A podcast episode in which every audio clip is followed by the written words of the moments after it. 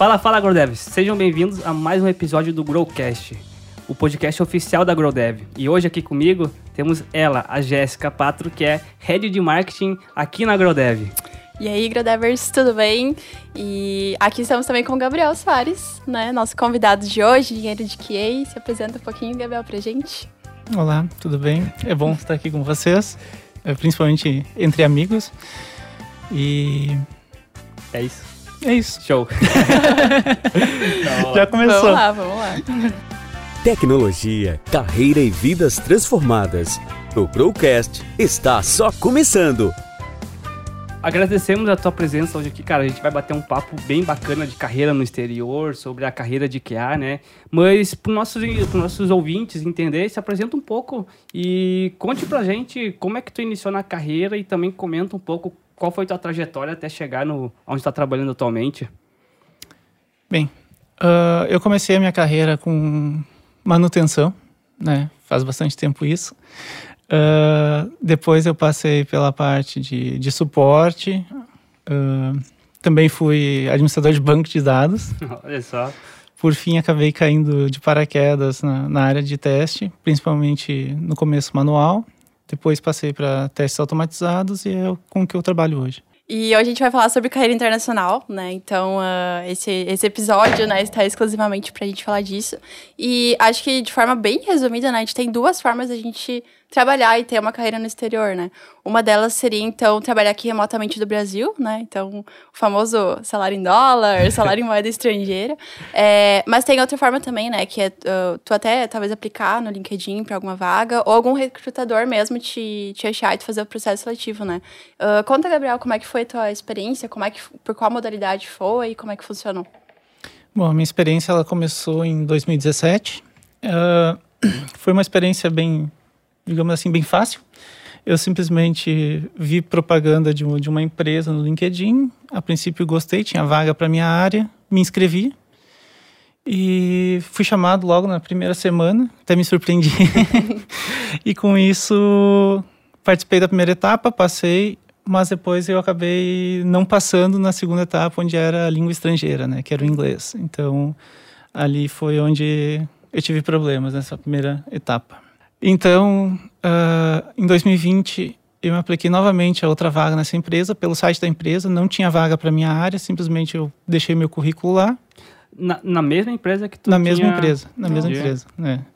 E simplesmente aconteceu a mesma coisa, eles me chamaram uma semana depois de novo, fiz etapa de RH, depois fiz etapa de inglês, passei, fiz etapa profissional, passei também, e então fui, fui convidado para trabalhar com eles no, no Banco Santander, em Lisboa. Aceitei. e tive um problema no futuro que foi o Covid, né? Então daí foi tudo cancelado. E depois que o Covid passou, eu fui chamado de novo e acabei aceitando de novo. Então eu fui para Lisboa. Pra Lisboa, Portugal, isso aí? Correto. Então, boa. E essa é a empresa que tá trabalhando atualmente? Não, não. Não. Hoje eu trabalho numa empresa da Suíça. ah, o nome da empresa é Inventes AG. E eu trabalho remotamente nesse momento, né? Que eu estou no Brasil. Mas eu posso trabalhar remotamente em qualquer lugar. Ou posso ir trabalhar na empresa também, é indiferente. Sim, entendi. Então, tu já comentou um pouquinho assim, ah, tem aquela, aquela primeira entrevista, né? Famoso assim, que dá um mais frio na barriga, né? Então, ah, teve ali o contato, sei lá, com o recrutador, marcou a entrevista, e aí, o que que tu faz, né? Como se prepara? Só vai, é inglês, dá um frio na barriga. Como é que vai pedir isso? É difícil se preparar para algo que tu não tem certeza do que vai acontecer, né? Mas é um processo muito semelhante ao que acontece aqui no Brasil, é bem, bem próximo, bem parecido, não foge muito.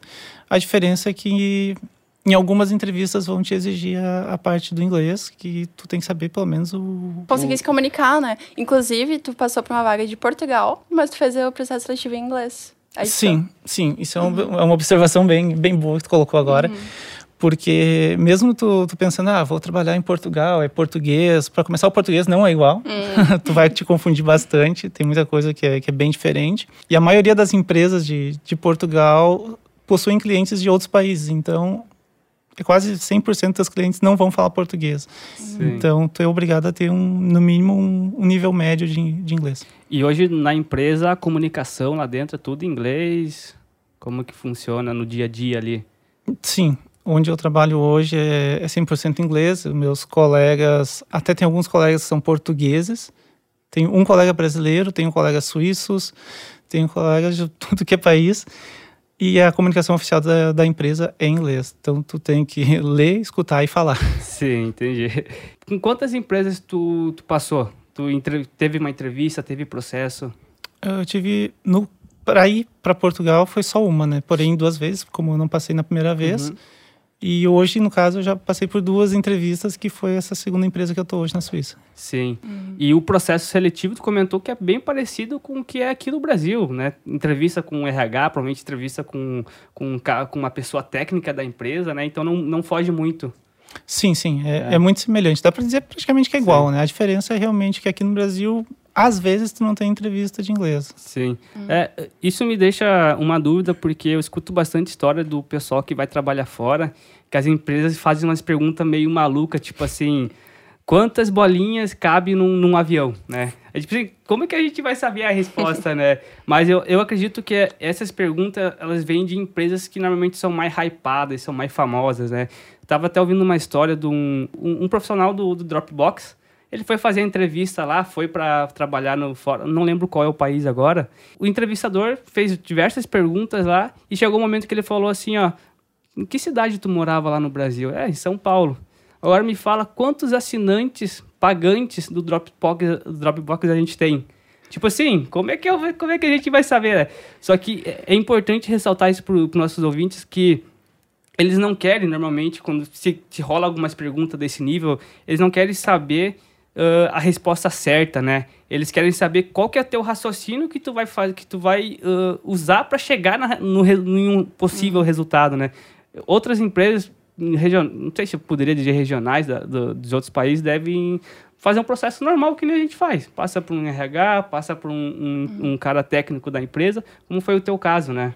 Sim, sim. Assim como lá, aqui, né? A gente também tem empresas pequenas e lá é igual, não muda nada. Uh, uma, uma, resposta rápida para essa tua pergunta das bolinhas, por exemplo, do assinante, poderia ser uh, a quantidade de assinantes é aquela que, que procura um serviço de boa qualidade com a Dropbox, pronto. Uhum. De repente já teria resolvido o problema. é, o, é certo tipo de resposta. E é, isso é bacana, uh, a gente ficar ouvindo porque a, a gente ouve bastante história, assim, a gente vê algumas coisas de, de fora, assim, que, pô, parece meio maluca, né? Mas uhum. agora a gente tem uma pessoa aqui para né, comprovar que as empresas, empresas lá também fazem também tem um processo normal de, de recrutamento, né? De, de processo e, e, entrevista em si. Não é nada de outro mundo que a gente é. fica ouvindo por aí, né? Desmistificar, de fato, né? O processo, né? Às vezes a gente acha que é uma coisa muito inalcançável, né? E na verdade não. Uh, tem uma curiosidade, né? Meus tempos de dev, faz um tempo. Uh, eu, fui, eu fui convidada, né, por um recrutador. É, eu acho que era uma empresa de outsourcing, né? Então eles estavam procurando ali uh, pessoas desenvolvedoras, né? E me convidou para uma entrevista, né? Aí eu, só de curiosa, eu fui, né? E eram 15 minutinhos, né, com, com aquele recrutador. E ele foi só fazendo per pergunta, assim. Ele nem ligou a câmera nem nada. Eu, eu tava, assim, até nervosa, tipo, ai, vou, vou ter que ligar a câmera, como é que vai ser e tal. Me arrumei e tal. Não, nem ligou a câmera. É, e assim, o inglês dele também bem não vou dizer precário, mas dava pra perceber que não era uma pessoa uh, nativa, por exemplo, né? Então ele tinha o inglês como segunda língua também, né? Uh, e eu também, claro, né? Uh, não tava ali com o inglês perfeito, mas fui, fui na cara e na coragem. E aí ele foi perguntando coisas muito, muito simples, sabe? Então, Uh, isso ali que, quebrou na minha cabeça, assim, aquele, aquela complexidade que é conseguir conversar com uma pessoa em outra língua.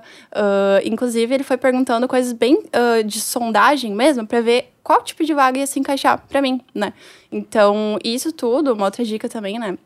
Já pegando ali pra, pra parte do LinkedIn e tudo mais.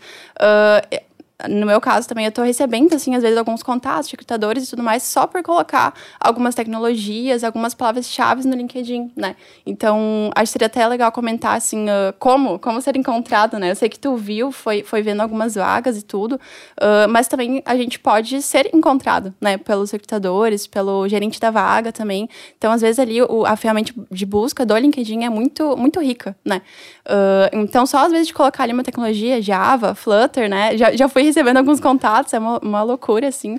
E, e o mercado tá muito, muito sedento, né? Eu acho Tá. que, assim, até esse, tirando esse, essa complexidade da, do processo seletivo, não são todas as empresas lá que são aquele, esse, esse, essa coisa mais doida, assim, de perguntas e tal. Eles estão precisando de profissionais, né? Então não faz sentido colocar uma coisa muito inalcançável, né? Sim, eu acho que a, a primeira coisa que tu teria que fazer no teu LinkedIn e quem tá querendo ir para fora também seria colocar ele em inglês. Né? Qualquer curso que tu tenha feito, enfim, escola que frequentou, experiência que tu tem, traduz tudo, sem, sem exceção, traduz tudo. Ah, porque daí já vai cair em pesquisas que antes tu não caía, né? Porque um, um recrutador de fora provavelmente não vai pesquisar, por exemplo, da minha área, analista de teste. Ele vai pesquisar QA ou outra coisa parecida com isso. Então é, é super importante tu traduzir o teu LinkedIn. Acho que seria a primeira coisa. Acho- é, exatamente. O primeiro ponto é traduzir o LinkedIn, não, ah, colocar o LinkedIn, o LinkedIn em inglês, não tem Uhum. outro ponto, né? Quanto tempo tu trabalha em. tá morando em Portugal, isso? Quanto tempo tu já, já mora lá? Desde que eu cheguei já fazem um ano e meio. Um ano e meio. Poxa, é É. bastante tempo já. Passa rápido. Sim. É. E quais são os. Como é que teu, é teu dia a dia? Como que é o cotidiano lá dentro- vivendo no Portugal? É, não- foi- como é que foi a tua primeira vez chegando lá? Conta um pouco. Primeiras de- impressões. É, a primeira semana, a primeira ida no mercado. Muitos como é que- perrengues. É, a primeira semana, o primeiro mês é o mais difícil, porque para começar, tu, pelo menos eu, não tenho muita experiência com viagens, né? Assim, de, de avião especificamente. Aquela coisa mais, vai a São Paulo, volta, não tem muito mistério.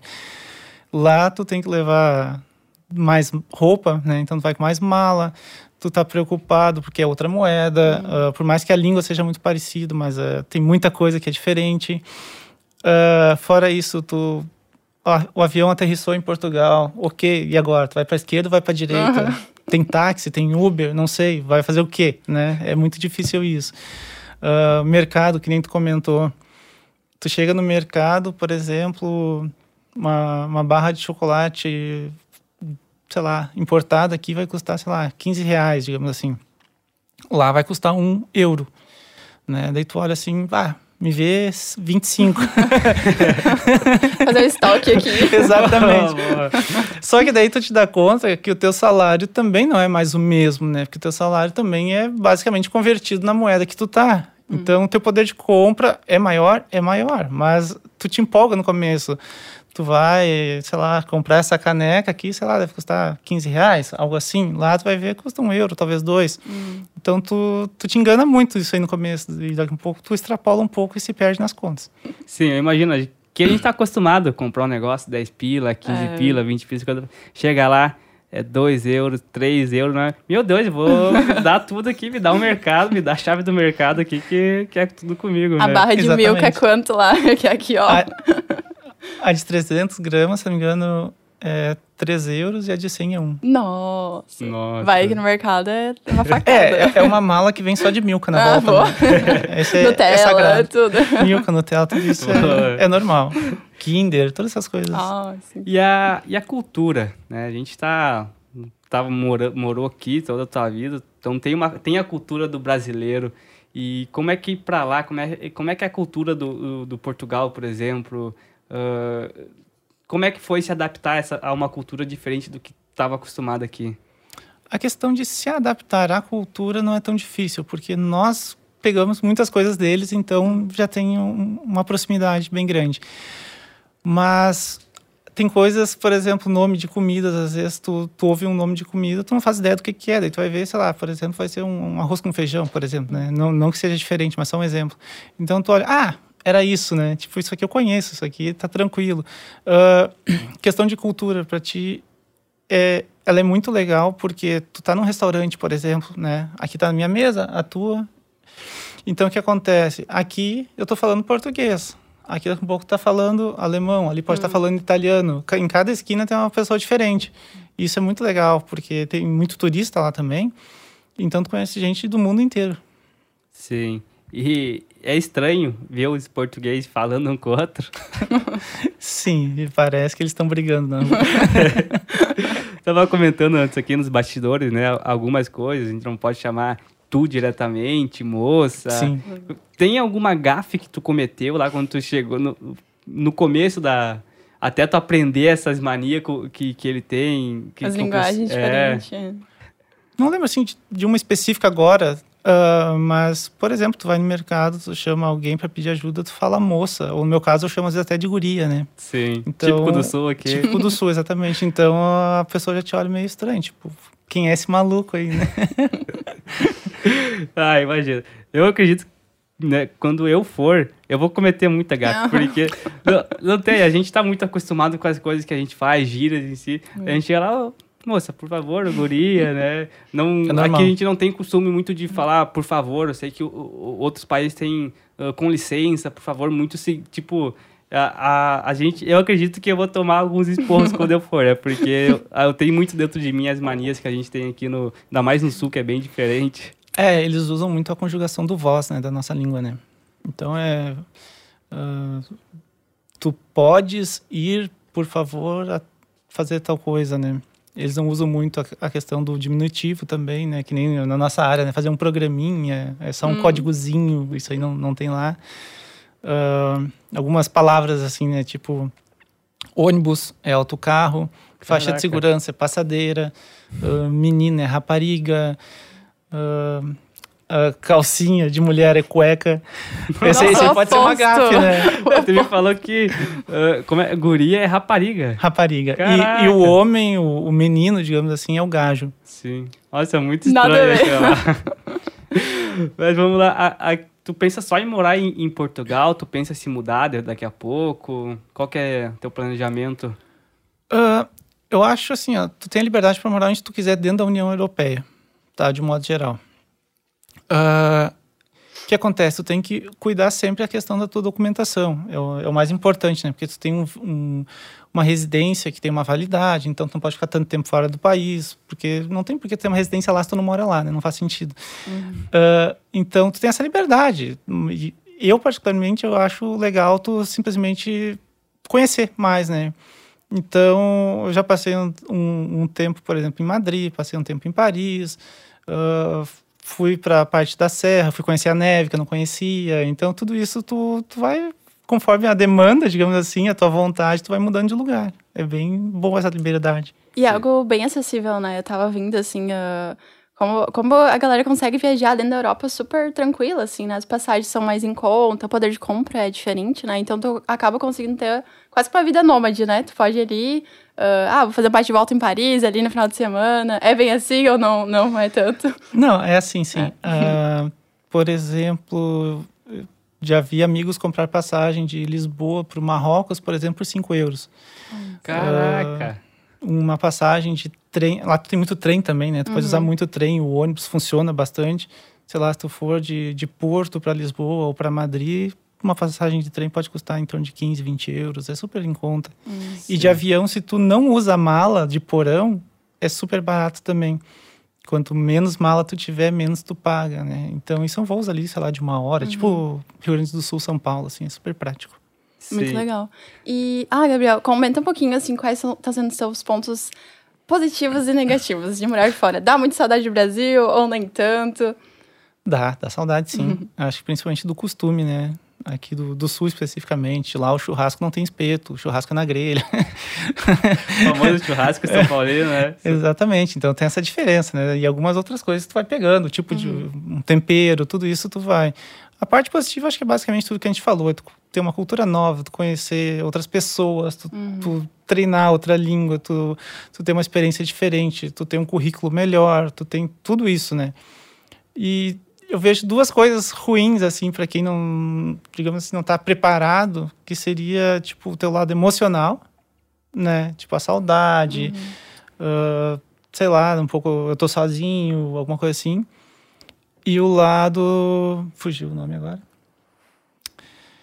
Ah, psicológico.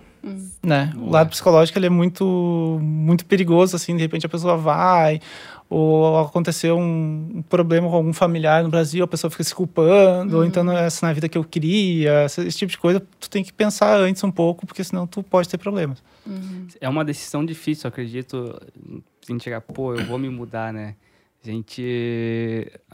a gente tem todo o costume, a gente tem toda a família, amigos aqui, a gente chegar numa decisão, putz, eu vou pegar e vou me mudar lá para lá e, e, vou ficar. E Pra normalmente longe. a gente vai sozinho.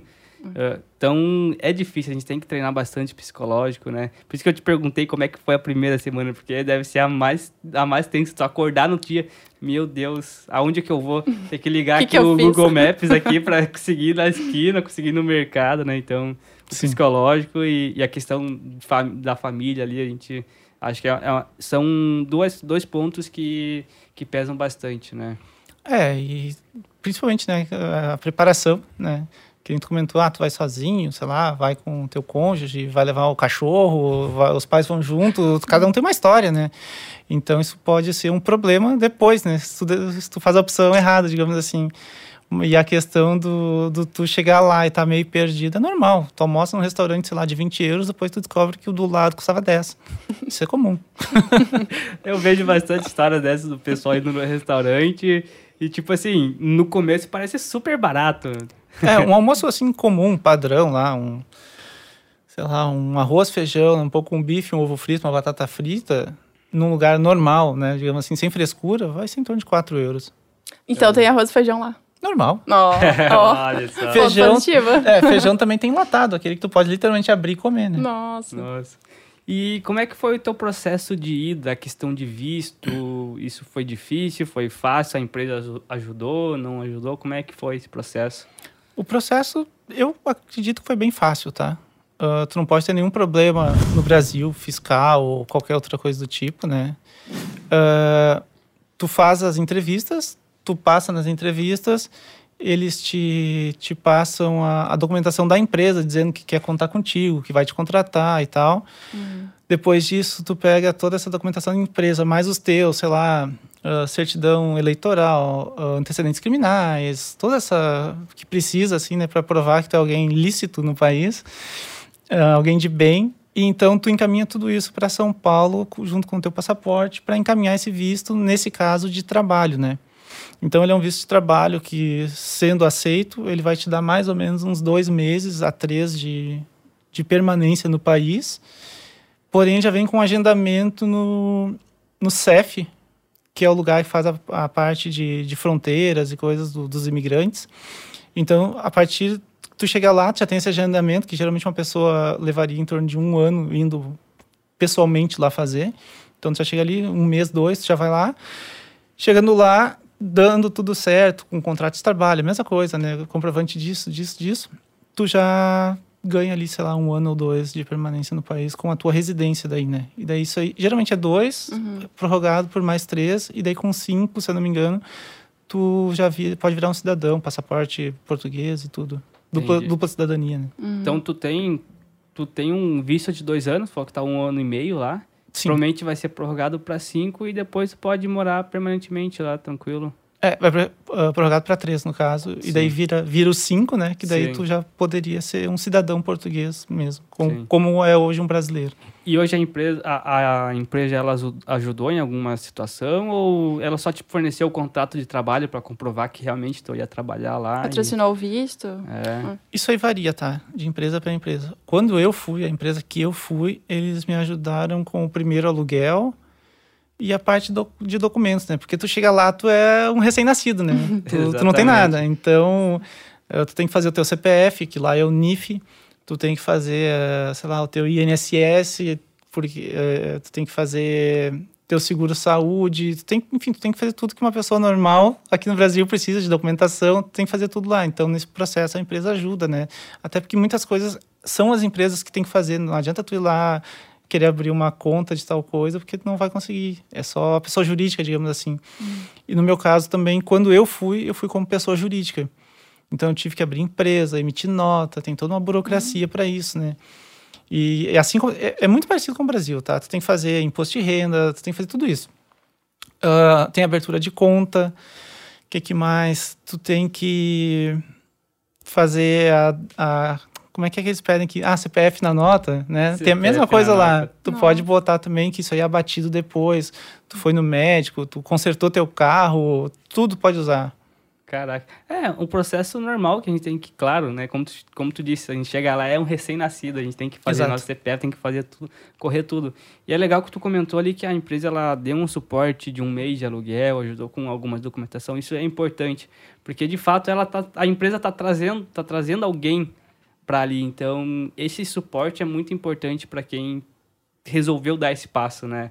Então, Sim. acho que é bem válido. Eu escuto bastante história de algumas, principalmente na Alemanha, que é um país super rico, que o pessoal, até agora, na depois da pandemia, acho que, e na pandemia não, não, não ocorreu mais, mas é da empresa pagar o funcionário para ir lá fazer a entrevista e depois, mesmo que, que reprovou, ele paga a volta e tudo certo.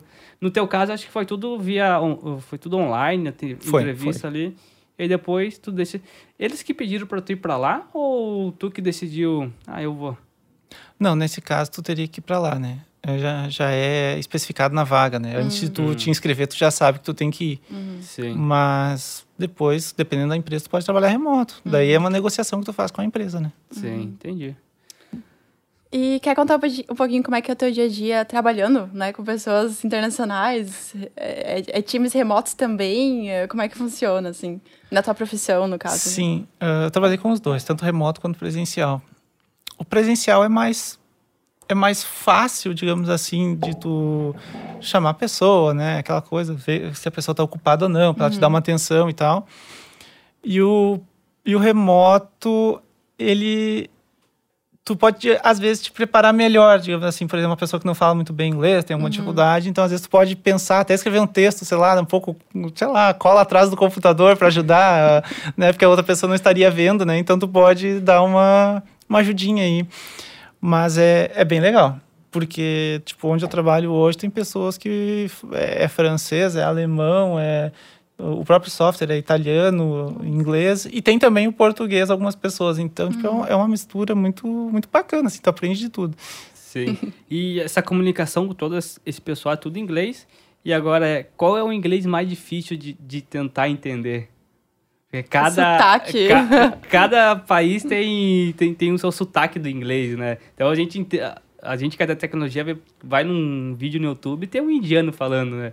Então o, o inglês do indiano é um dos, eu acho pelo menos um dos mais difíceis de se entender, né? Dentro da, da onde tu, tu, tu trabalhou ali, qual que foi o, o sotaque que tu mais demorou ou, ou- mais ruim de entender? Ou não entendeu nada? não, ah, eu acho que o pior ainda é o do indiano. É do indiano. Já chegou a trabalhar com É o indiano? indiano. Pouca relação, aqui no Brasil, ah, pouca relação, mas, mas igual em Portugal, tem muito indiano. Muitas lojas de indiano, tipo essas lojas que aqui no Brasil, essas lojas de, de bazar, aqueles antigos 1,99, essas coisas assim, tem muito lojas de 1 euro que são de indianos. Então tu entra lá, tu pergunta quanto custa a xícara, ele vai te dizer, sei lá, só o número, entendeu? Ele só vai te dizer número, número, número, pronto. Eu tô falando português por gosto, né? e daí o que acontece? Tu pergunta, sei lá, para que serve a xícara? Daí terminou, porque ele só sabe dizer o preço da coisa que ele vende e tipo, sei lá, não tem mais ou é, tem outra cor, é, ele só sabe as palavras básicas, tipo, eu já vi gente indo cortar cabelo indiano, o cara só sabia dizer, tipo, não precisa agendar. Pronto, é a palavra que ele sabia Só falar. isso. O resto é mímica. É, o resto tu tem que dar um jeito. É o tradu- tradutor, vai ali tranquilo. Hoje tu trabalha como engenheiro de QA, certo? certo. Isso. Como que é na tua visão, na tua visão, como que tá o mercado de trabalho, tanto lá fora, ou se, e tu tem visto alguma coisa aqui no Brasil, né? Como é que tu tá tua visão sobre essa área aqui no, no mercado de trabalho? Eu acho que nos dois tá excelente, tá? Ah, tanto dentro quanto fora, digamos assim. Ah, só que para quem tem essa vontade de sair, eu acho que é o momento para sair. Por quê? Ah, porque muitas empresas estão abrindo vaga, né? E o brasileiro ele é muito bem visto lá fora pela qualidade que ele oferece. Então, logicamente, o que tu tem dentro não é tão bom para te estar buscando um brasileiro. E realmente dá diferença, tá? Tu, tu olhar, tu observar, por exemplo, o código de, de outras nacionalidades, né? Não vou entrar aqui no mérito. tu vê que tem diferença. É um código, por exemplo, para teste. É um código que volta, tem que fazer de novo, tem que testar, às vezes duas, três vezes. Às vezes a pessoa não entendeu o que é para fazer. Isso acontece bastante. E já quando o código é de um brasileiro, dificilmente volta. Tem, tem esse detalhe bem, Olha só, eu sempre escuto histórias de, pô, o pessoal vai, o, o brasileiro sai daqui e vai para fora e, e, os países, as empresas costumam gostar bastante do trabalho do brasileiro. Acho que o brasileiro é aquela, é, é a garra firme, a gente vai e faz. então, embora aqui a gente esteja meio acostumado, a gente vê algumas gafes ainda, mas uh, a visão de outros países, outras empresas para o brasileiro é uma visão muito boa, que pô, o brasileiro vai lá, faz, e, e é um trabalho, e, e, eles gostam bastante da gente, porque realmente a gente vai lá e faz, né? Então, acho que, que isso ajuda bastante o mercado de trabalho também tá, uh, não sei se seria a palavra, favorável para fora também, tá. não só aqui, mas também para fora, né? Com certeza. Uh, hoje tu arruma, digamos assim, tu sabendo um inglês médio, tu arruma uma vaga tranquilamente, por exemplo, Canadá, uh, ali na Europa, tipo, tu pode pegar a Estônia, tem um grande mercado. Ninguém, acho que muitas pessoas nem sabem o que é a Estônia, mas é. a Estônia é um dos maiores polos de tecnologia que existe na Europa. Uh, que, que mais? Uh, Holanda, Alemanha, que nem tu falou, Portugal também. Então, todos esses países é, têm portas abertas, fácil, fácil para brasileiros. Sim. Vou pegar essa oportunidade que a gente está falando aqui, de oportunidade, mercado aquecido, e vou fazer aquele merchan básico, né, da, da AgroDev. A, a AgroDev sempre pensando nessa questão e olhando para o mercado, a gente sempre está atento, né, e por causa disso a gente a gente está lançando um programa Starter, a primeira edição do programa Starter de QA, tá? As inscrições estão abertas e para mais informações dá para acessar o site da Grodev, que é www.grodev.com.br. E lá, além de ter informações desse programa de, de QA, que, que é novo, tá? A gente tá, é a primeira edição, a gente também tem outros programas que dá para ir olhar e ver as informações, enfim.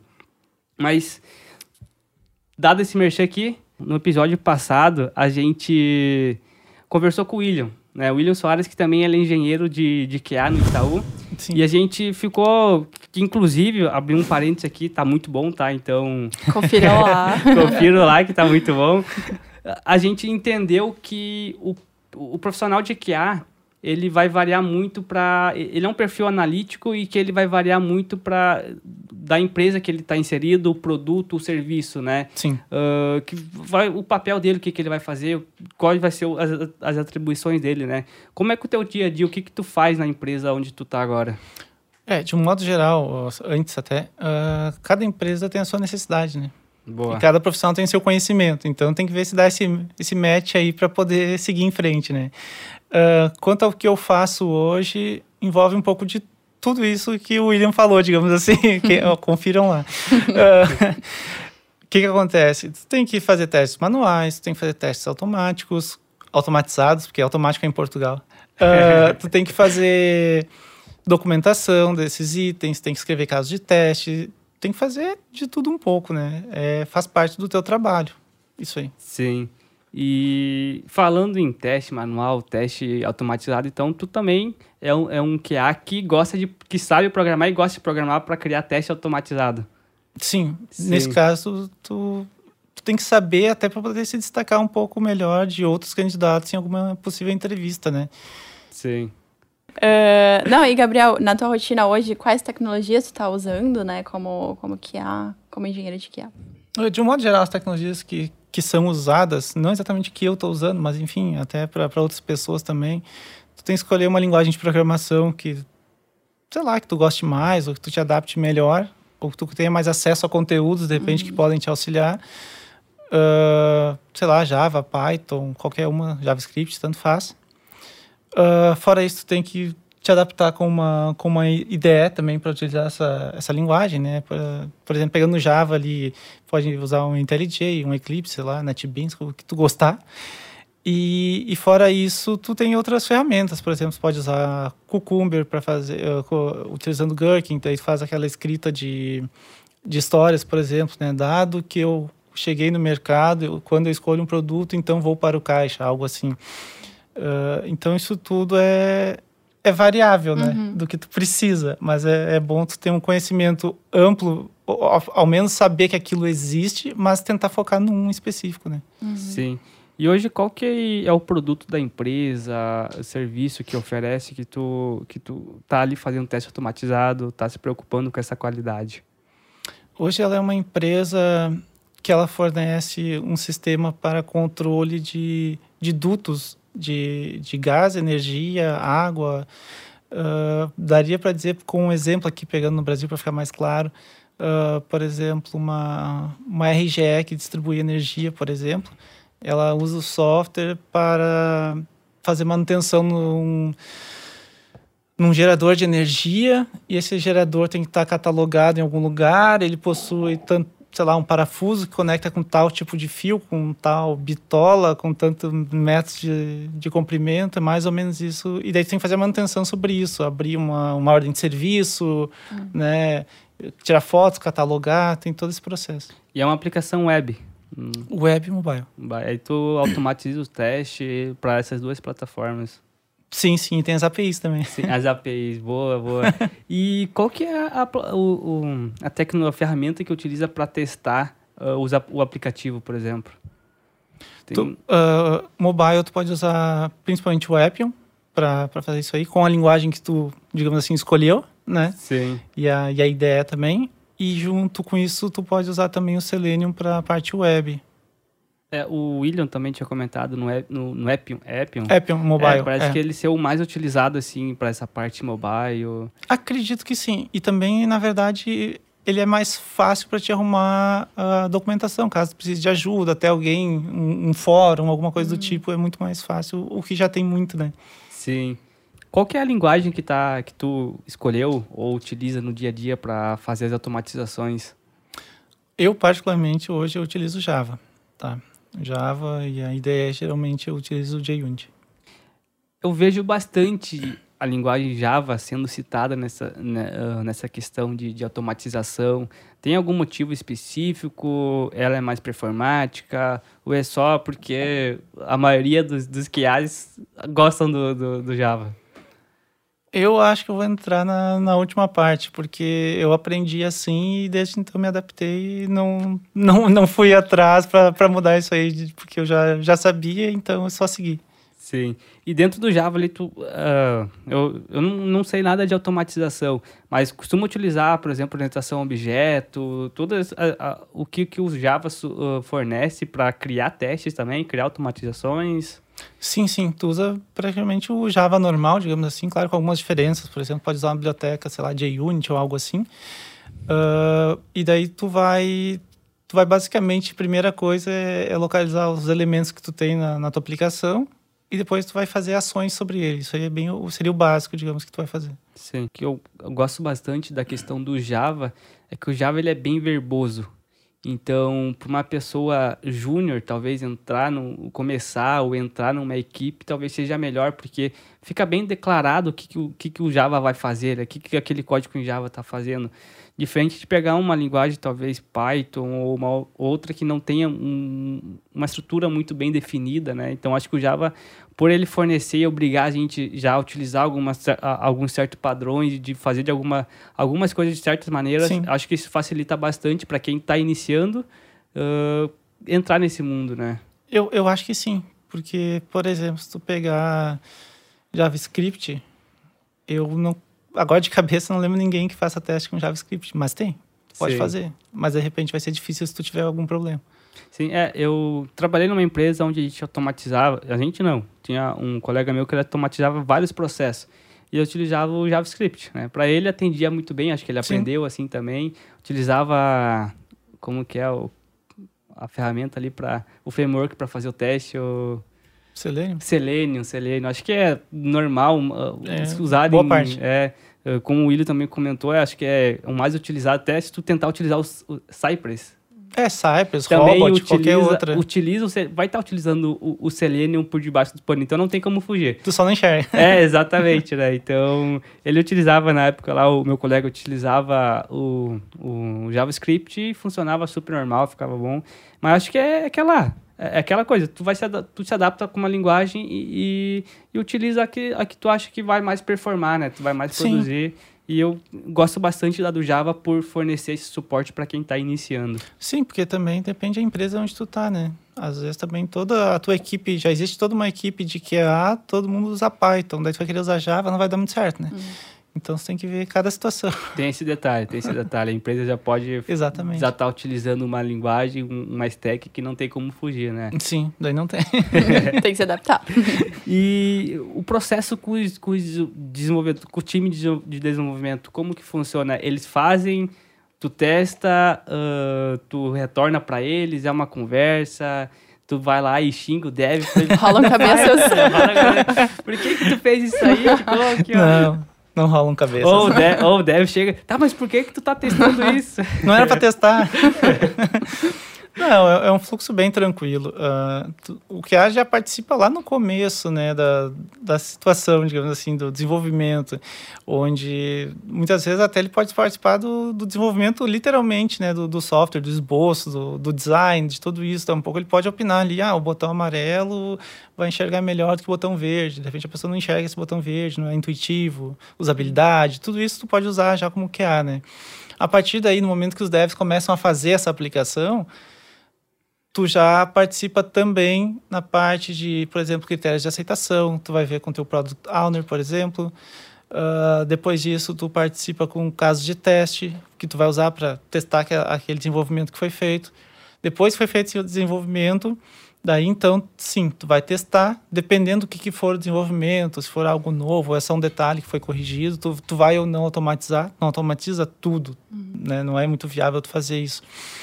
E a partir daí, então, tu vai definir se aquela situação, se, aquele desenvolvimento está ou não atendendo os requisitos que foram definidos, os casos de teste, etc. Não estando, daí sim, tu volta para o desenvolvedor, ele vai refazer aquilo ali, vai, vai fazer quantas vezes for necessário até ajustar e estiver ok, passar aí para o cliente. Sim, Mas eles não, eles não ficam magoados. por- Não, não vai passar. Não, tu chega sorrindo, né? Ah, eu já ia ficar vagado tu falar, ah, não, não passou, não passou. Eu... Não, mas é normal, né? É um processo normal. É um processo que, normal. que a gente tá. Isso tem um, um porquê, que é visar a experiência do usuário no, no final de tudo. Então, Exato. o dev ele vai se preocupar com qualidade. eh, como a gente eu perguntei pro William no, no episódio anterior, o dev não precisava fazer teste, mas ele tem que sim fazer teste Tem que. também, né? Então ele tem que garantir a qualidade do lado dele. Passa pelo pessoal de QA, que também valida e testa para ver se está tudo certo e garante a, a qualidade do produto, o que acaba gerando uma experiência muito boa para o usuário, né? Então, Sim. eu, eu gosto, quando eu vou acessar qualquer aplicação, eu gosto de ter a melhor experiência que né, possível.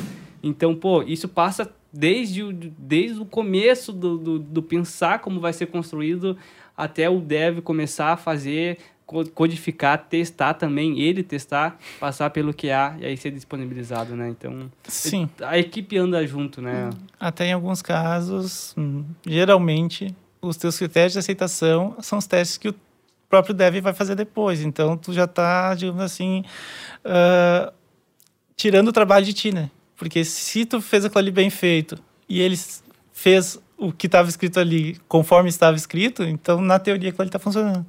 Sim. Muito e me diz uma coisa, tu iniciou na carreira de QA aqui no Brasil ou já lá fora tu, tu já iniciou no... E lá fora, ou lá fora tu iniciou no QA? No... Não, eu comecei aqui. Eu comecei aqui com, com manual, né? Teste manual. Depois eu vi que se eu quisesse ir mais, mais longe, eu teria que avançar para os testes automatizados. E daí, então, depois disso que eu fui para fora. Entendi. Tu falou que começou com teste manual, acho que é um dos primeiros testes que são feitos. A porta de Ah. entrada na profissão. Geralmente sim. Sim. Geralmente sim. E qual que é a decisão por trás de quando é que a gente vai automatizar um teste ou vamos ficar no teste manual? Eu acho que a primeira coisa é o que, que ele faz, né? O quanto ele tem de impacto, qual é o, o risco que ele pode. Por exemplo, tu tem um e-commerce que vende, sei lá, roupa, e daí não está funcionando o método de pagamento. Né? De repente só vai descobrir isso no teste automatizado, porque se tu estiver fazendo teste manual, tu vai estar escolhendo a roupa, né? Então, um pouco tu vai levar, dependendo do tamanho do teu projeto, tu vai levar, sei lá, horas ou um dia para chegar até finalizar aquela compra, né? De repente, no teste automatizado, tu consegue isso em minutos. Então, tu vai ver que não estava funcionando. E, e daí tu vai ver, tá, mas qual é o impacto de ficar dois dias sem vender? As americanas podem responder. né? Pouquíssimo, sem Pouquinho, né? Alguns milhões só. Ah, comenta um pouquinho o porquê investir em uma carreira internacional. É, é algo bom, algo não tão bom? O que, que, que na tua opinião, o que, que tu acha? Eu acho que é algo bom. Acho que é algo bom, sim, mas eu acho que tu tem que querer, né? Uhum. Não adianta tu, ah, meu colega foi, eu vou ir também. Daqui a pouco não é o que tu procura, não, não vai encontrar lá algo de bom para ti. É que nós comentamos, tem um lado emocional, psicológico, uhum. tudo isso pode te afetar. Uh, mas se tu for ver só pelo lado profissional, é excelente. Né? Qualquer empresa que, sei lá, tu ficou, sei lá, cinco anos fora e tu voltou, ah, ele trabalhou, sei lá, na Alemanha, na Itália e tal, com certeza tu vai ser diferenciado. Muito bem visto. Com uhum. certeza. Muito bom. Sim. É, uh, a gente tem, quando a gente mora ah, aqui no Brasil, a gente tem um, um, uma imaginação trabalhar lá fora, né? Mas eu, eu, eu gosto bastante do mercado brasileiro também, né? Então, como tu comentou, ele tem as empresas lá fora não são de outro mundo, elas não vão utilizar umas tecnologias muito loucas, tecnologia danada. Vão estar no tecnologia normal que a gente também utiliza aqui dentro. Comentou Java, uh, esqueci de novo o nome do framework lá, o Selenium, o Selenium né? Então, no, no contexto do QA, isso está tanto aqui no Brasil como também lá fora, né? Então, não, não, não foge. Eu gosto bastante do mercado do, do mercado brasileiro, tem bastante vaga, o mercado está super aquecido também aqui. E claro, para quem tem aquela coragem, para quem tem aquela vontade de ir fora, o mercado também está de portas abertas, pro, pro, as, os outros países também estão de portas abertas, né, para receber. E a gente que é da tecnologia tem um, um certa facilidade, porque as empresas, né, o mundo está tá demandando muito profissionais de, de, de, não só de QA, mas de outras, Sim. todas as áreas de tecnologia estão demandando, demandando bastante, né? Sim, tem inclusive alguns países são tem vistos específicos só para pessoal de tecnologia, né? Tu tem prioridade em alguns em alguns países, até na tu passa na frente, digamos assim, de, de outras pessoas de outras profissões. Uh, muitas vezes tu não precisa também uh, fazer equivalência de, de, diploma, né? Tu não precisa reconhecer nada. Por exemplo, um advogado, as leis são totalmente diferentes, né? Uhum. Um, então, um médico, por mais que o corpo seja igual, mas tem todo um sistema diferente, né? Ele tem que validar aquele uhum. diploma de novo. E já na TI não tem muito disso. No meu caso, por exemplo, eu comecei num banco, eu tinha que cuidar que a moeda era outra, né? Tipo, um cheque funciona diferente, uma transferência é totalmente diferente, porque tem códigos diferentes de outros países, mas fora essa adaptação, é, é tudo igual, não muda nada. Muito bom. É, eu, eu ouvi falar que tem é, critical skills, se não me engano, né? Que tem esses vistos, eles passam de, de verdade na frente, né? Sim. Então, principalmente com as fronteiras abertas, eu, eu até ouvi falar, assim, que uh, o visto está sendo acelerado, né? Para enviar tá. realmente profissionais, porque tá muito escasso, né? Então... Sim. E detalhe, né? Tu já tendo essa residência, a fronteira pode estar fechada também. Não interessa. tu vai passar igual. É, muito bom. É, a Jéssica tocou um, um, ponto que eu até tinha esquecido, que é as critical skills, né? Hum. Isso, acho que o próprio site da União Europeia ou dos países em si, elas mantêm essa lista atualizada de, hum. de, de, profissionais específicos que estão que, que aquele que a União Europeia, aquele país está demandando e que acaba facilitando a entrada de quem quer ir, né? Então, ah, em algum momento lá a marketing está solicitando bastante, o país está solicitando bastante, se eu tiver um Critical Skills lá, uma pessoa de marketing pode, se, pode ir muito fácil uh, fora do país, trabalhar para fora, né? Então, uhum. isso é bem bacana para quem está procurando e, e, trabalhar lá fora. Claro, tá no contexto de tecnologia, vai ser fácil, mas outras profissões também, dá para dar uma olhada nessa lista e, e ver se está nos Critical Skills, que talvez vai ser mais fácil do que se não tivesse, né? Eles, eles chamam de, pelo menos em Portugal, profissional altamente qualificado. Essa é a palavra exata. E altamente remunerado, né? Também, porque Nem sempre. Mas tem uma, é uma experiência diferente, né? Tem uhum. gente que trabalha remoto do Brasil e ganha em outra moeda. Uhum. E, assim como também tu pode ir para lá e receber lá também, lógico, na outra moeda. Muito bom. Sim. Uh, e, Gabriel, para a gente encerrar, um conselho ou uma dica para quem está começando em tecnologia que tu gostaria de ter ouvido lá no início? Eu acho que tu podia dar o conselho de focar mais especificamente no que tu, tu procura mesmo. Por mais que tu tenha, tu erre, né? Tu vai, no começo realmente tu erra. Eu, por, exemplo, passei por suporte, eh, banco de dados e, hoje estou como QA, né? Então, mas em cada um deles tu, tu tem que focar naquilo, né? E outra coisa, ah, independente da área, foca no inglês também, né? Uhum. Porque tu vai precisar disso. Ah, mas eu sei falar uh, espanhol fluente. Tudo bem, mas não serve para isso tu vai trabalhar na Argentina ou no Uruguai. Limite. Né? Na Espanha não, não, não tem vaga para espanhol, é inglês. Sim. Eu acho que uma das principais uh, dicas também, como tu reforçou ali, que é ter o inglês. É, é, Sempre. é, é universal, Sim. uh, muito... A gente está aqui num contexto de tecnologia que todas as empresas elas falam em inglês, né? Então é essencial ter o inglês. Claro que também outras áreas também vai demandar bastante inglês, mas a tecnologia em si, documentação, tudo, tudo, tudo é inglês, né? Então saber isso acho que é, é um dos principais para quem está iniciando e também para quem quer se manter destacado no mercado, saber o inglês e conseguir aproveitar outras oportunidades. Com né? certeza. Gabriel, muito bacana a, a tua dica. E, cara, a gente agrade agradecemos a tua presença hoje nesse episódio. Foi um papo muito bacana que a gente bateu aqui. Acho que ficou claro para todos os ouvintes que querem né, buscar uma oportunidade fora, como fazer, como que é, porque tem muito disso, pô, como é que será que eu vou? né? Então acho que deu para esclarecer bastante dúvidas de quem tá buscando essa oportunidade quer dar esse passo de ir para fora, né? Então, cara, muito obrigado pela tua presença. Jéssica, também muito obrigado pela presença. Foi muito legal ter também uma pessoa aqui da GrowDev uh, fazendo pro- o Growcast. Acho que foi bem legal. Eu que agradeço, o papo foi muito bom. E já fazendo um merchan, né, como toda, toda boa rede de marketing, acompanhe as redes sociais da GrowDev. É, sempre que sair um Growcast novo, você vai ser notificado lá. YouTube também, estamos em todas as plataformas aí. E confira as novidades, né, que a gente tá sempre com lançamentos novos. E muito obrigada, Gabriel, por ter topado, né, estar aqui com a gente. Espero que tenha gostado. E foi muito rica, né, todas as dicas e o papo foi muito bom. Obrigado. Obrigado a Grodev também pela oportunidade de estar aqui. E que venham os próximos, né? Que vez, próximo papo, porque vamos, vamos conversar bastante ainda. Com certeza. Agradecemos também a todos os ouvintes que ficaram com a gente até aqui. Esse é o Growcast, o podcast oficial da GrowDev. Falou! Esse foi o Growcast, o podcast oficial da GrowDev. Gostou? Então compartilhe agora mesmo. Até o próximo episódio.